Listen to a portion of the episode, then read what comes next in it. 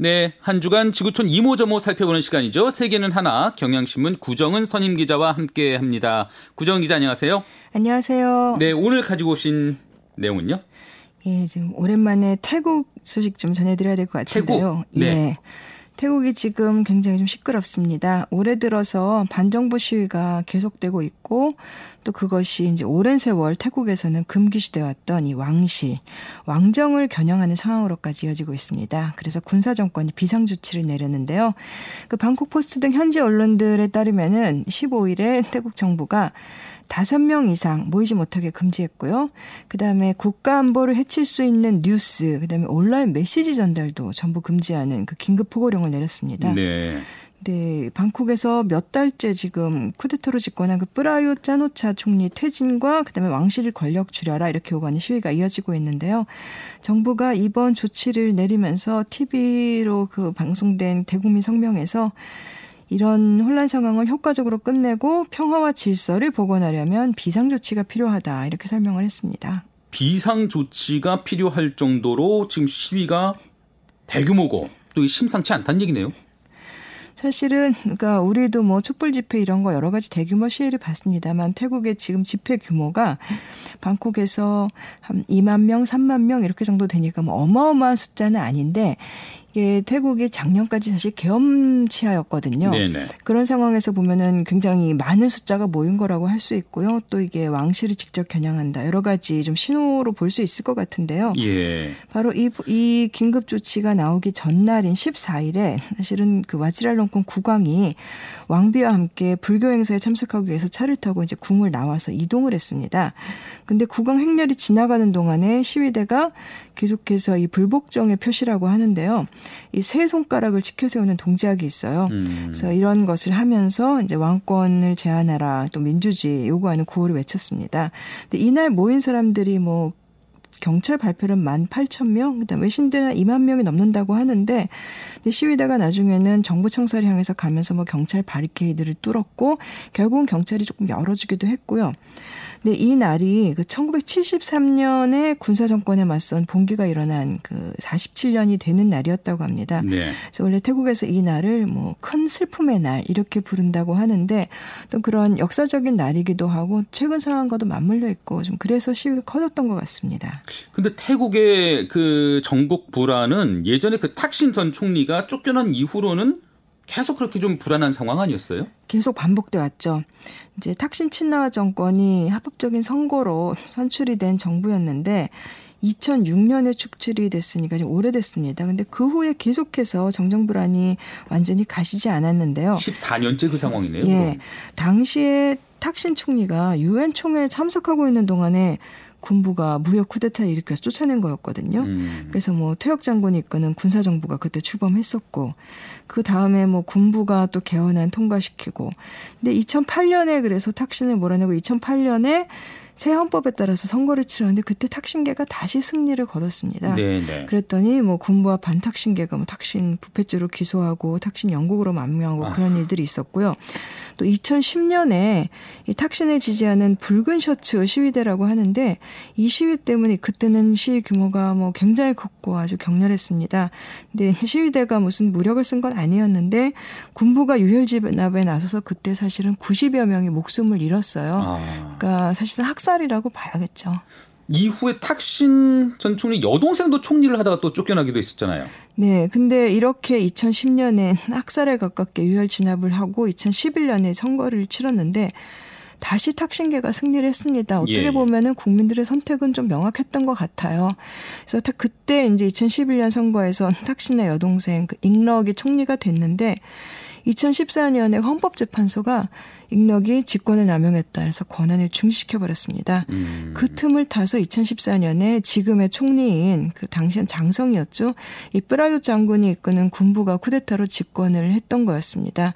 그러니까 요약해서 말씀드리면 탁신계를 기득권 측이 몰아내고 선거를 하면 국민들이 다시 탁신계를 뽑고 그러면 또 몰아내고 그럼 국민들은 다시 뽑고 맞아. 또 그러네요. 몰아내고 예, 예, 예. 이런 일이 되풀이된 거였는데 뭐 그러는 동안에 사실은 이 군부와 이제 재계, 왕실 이런 쪽에서 이제 태국어를 잘 못하는 유학파를 갖다 총리 후보로 내세우기도 하고 자기네들이 탁신, 조종하기 쉬운 예, 탁신계를 몰아내는 것이 이제 최우선 과제였기 때문에 뭐 그런 일도 일어났었고요. 예. 심지어 익넉을 쫓아낼 때에는 이때도 또 코미디 같은 일이 벌어졌는데 익넉이 이미 총리직에서 사퇴를 했는데 탄핵안을 통과시켰습니다.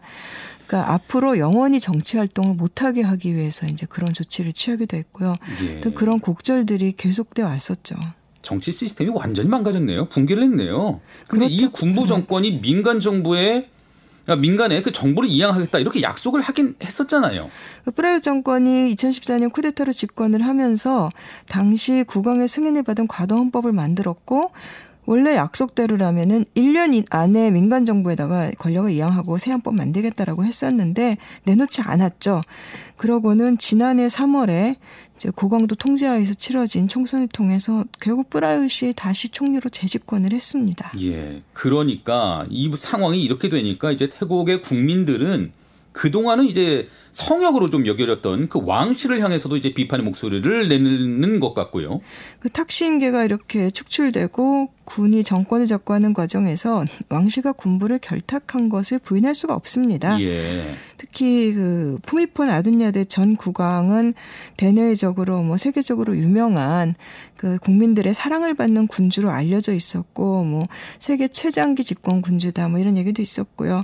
근데 정치와는 상관없이 이제 정 치보다 위에 있는 국왕인 것처럼 행동을 했지만은 사실 푸미폰 국왕 시절에 이 왕실 모독죄라는 것 때문에 이걸 명분 삼아서 그 여론 통제나 언론 탄압이 뭐 아주 극에 달했었습니다. 음, 왕실에 대한 비판 자체가 법으로 막혀 있었군요. 법으로 막혀 있었고 심지어는 제가 예전에 들은 얘기로는 태국에서 언론사에 뭐 부장급 간부가 되려면 왕실을 비판하는 기사를 단 한 번도 쓴 적이 없었어야 된다. 아. 이럴 정도였고 그다음에 이제 이게 온라인에서의 통제도 마찬가지고요.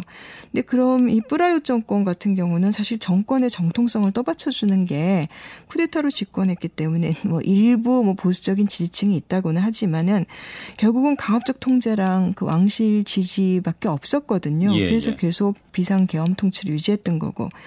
그런데 문제는 2016년에 푸이폰 국왕이 타계를 한 거였죠. 음. 사실 푸이폰 국왕은 국민들의 신망이 있었던 건 부인할 수 없는데 그 푸이폰 국왕이 이제 세상을 떠나고 지금의 그 와치렐론권 국왕이 이제 아들이 이제 즉위를 했는데요.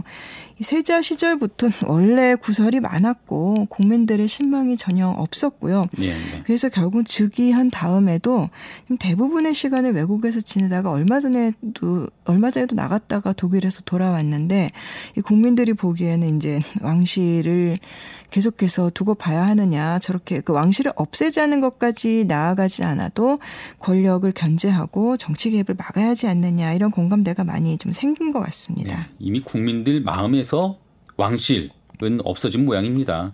그렇게 하면서 이제 갈등이 좀 깊어진 것 같고요. 그런데 최근에 들어서 이렇게 시위가 격화된 또 이유가 있을까요?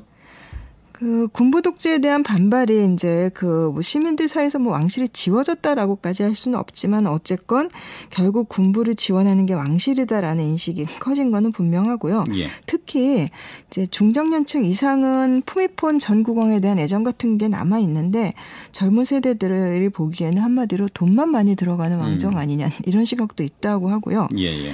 근데 특히 또 젊은층 사이에서 그 작년에 총선 때 인기를 끌었던 정당이 있었습니다. 그래서 기업가 출신이 만든 정당인데 군부 정치 개입에 반대하고 사회경제적 평등 이런 걸 내세워서 인기를 끌었는데 지난 2월에 헌법재판소가 이 정당도 해산을 시켜버렸습니다. 아. 거기에 더해서 그 2014년 뿌라요트 장군의 쿠데타 뒤에 이제 외국으로 망명했던 유명한 인권운동가가 6월에 캄보디아에서 뭐 의문의 실종을 당하는 이런 일이 일어나면서 시민들의 분노에 기름을 부었고 그 후로 지금 시위가 계속되고 있는 겁니다. 예. 그 분노가 이제 임계치를 넘어선 것 같은데요. 근데 먹고 사는 일이 좀 순탄하면 이런 분노가 이렇게까지 크지는 않았을 것 같아요. 그 쁘라윳 집권 뒤에 5년 동안 계엄 통치를 하면서 이 코소초라고 불리는 기구가 있는데 그러니까 군부가 만든 기구인데 뭐 한국말로 하면은 평화 질서 위원회 정도 되는데요. 예. 이 기구가 그 경제까지 다 좌우를 했습니다. 그 쁘라윳 정부가 2016년에 타일랜드 4.0 그래서 뭐 원대한 국가 발전 계획 같은 것도 내놓고 그러는데 뭐 사실 성과는 좀 적었고요. 음. 특히 이제 올 들어서는 관광 산업이 당연히 그 코로나19 때문에 엄청난 타격을 입었죠. 근데 태국은 관광 산업 비중이 뭐 GDP의 많게는 뭐 20%까지 차지한다 이렇게들 보는데요. 그래도 이 태국이 이제 대기업이 많지 않은 거에 비하면 실업률이 낮았어요. 예. 근데 코로나 때문에 이제 실업률이 지금 높아지고 있거든요. 음. 그래서 아마 올해 말까지 한 코로나로 인한 실업자, 실직자가 뭐 1,400만 명이 될 것이다. 이렇게 예상을 하고 있는데 경제 상황도 아무래도 지금의 군부 정권에게 좋게 돌아가지는 않을 것 같습니다. 정리가 잘 안 될 것 같은데 앞으로 어떻게 전망이 될까요? 여전히 왕정을 옹호하는 여론이 적지는 않고 민심이 좀 둘러 갈려 있습니다. 그 탁신계를 군부가 몰아낼 수 있었던 것도 선거라면 탁신계가 이기기는 했지만은 그 절대적인 다수는 아니었었거든요. 근데 지금은 이제 그 탁신 시절은 다 끝났고 사실 군부에 대한 젊은 층의 반발로 이뤄지고 있는데 그것이 이제 왕정을 향해 가고 있고 근데 지금도 그 민심이 조금 통일돼 있다라고 보기 어려울 것 같고요. 이번에도 민주화 시위가 벌어지는 동안에 한쪽에서는 또 친 정부 시위대가 왕실을 편들면서 거리로 나서기도 했습니다. 네. 그다음에 이 군부와 이제 뭐 당국이 그런 친왕실 그 관제 시위를 좀 유도하는 면도 있고요. 당국이 지금 유혈 진압도 불사하겠다 이런 태도인 것 같기는 한데 진짜 좀 지켜봐야 될 것 같습니다. 이번에 이, 런 조치들이 더 큰 반발을 부를지 아니면 다시 또 이렇게 민심이 꺾일지 좀 봐야 될 것 같습니다. 그러네요. 알겠습니다. 오늘 국제뉴스 분노한 시민들로 불안한 태국 상황 한번 짚어봤습니다. 말씀 여기까지 들을까요? 감사합니다. 예, 지금까지 구정은 경향신문 선임 기자와 함께했습니다.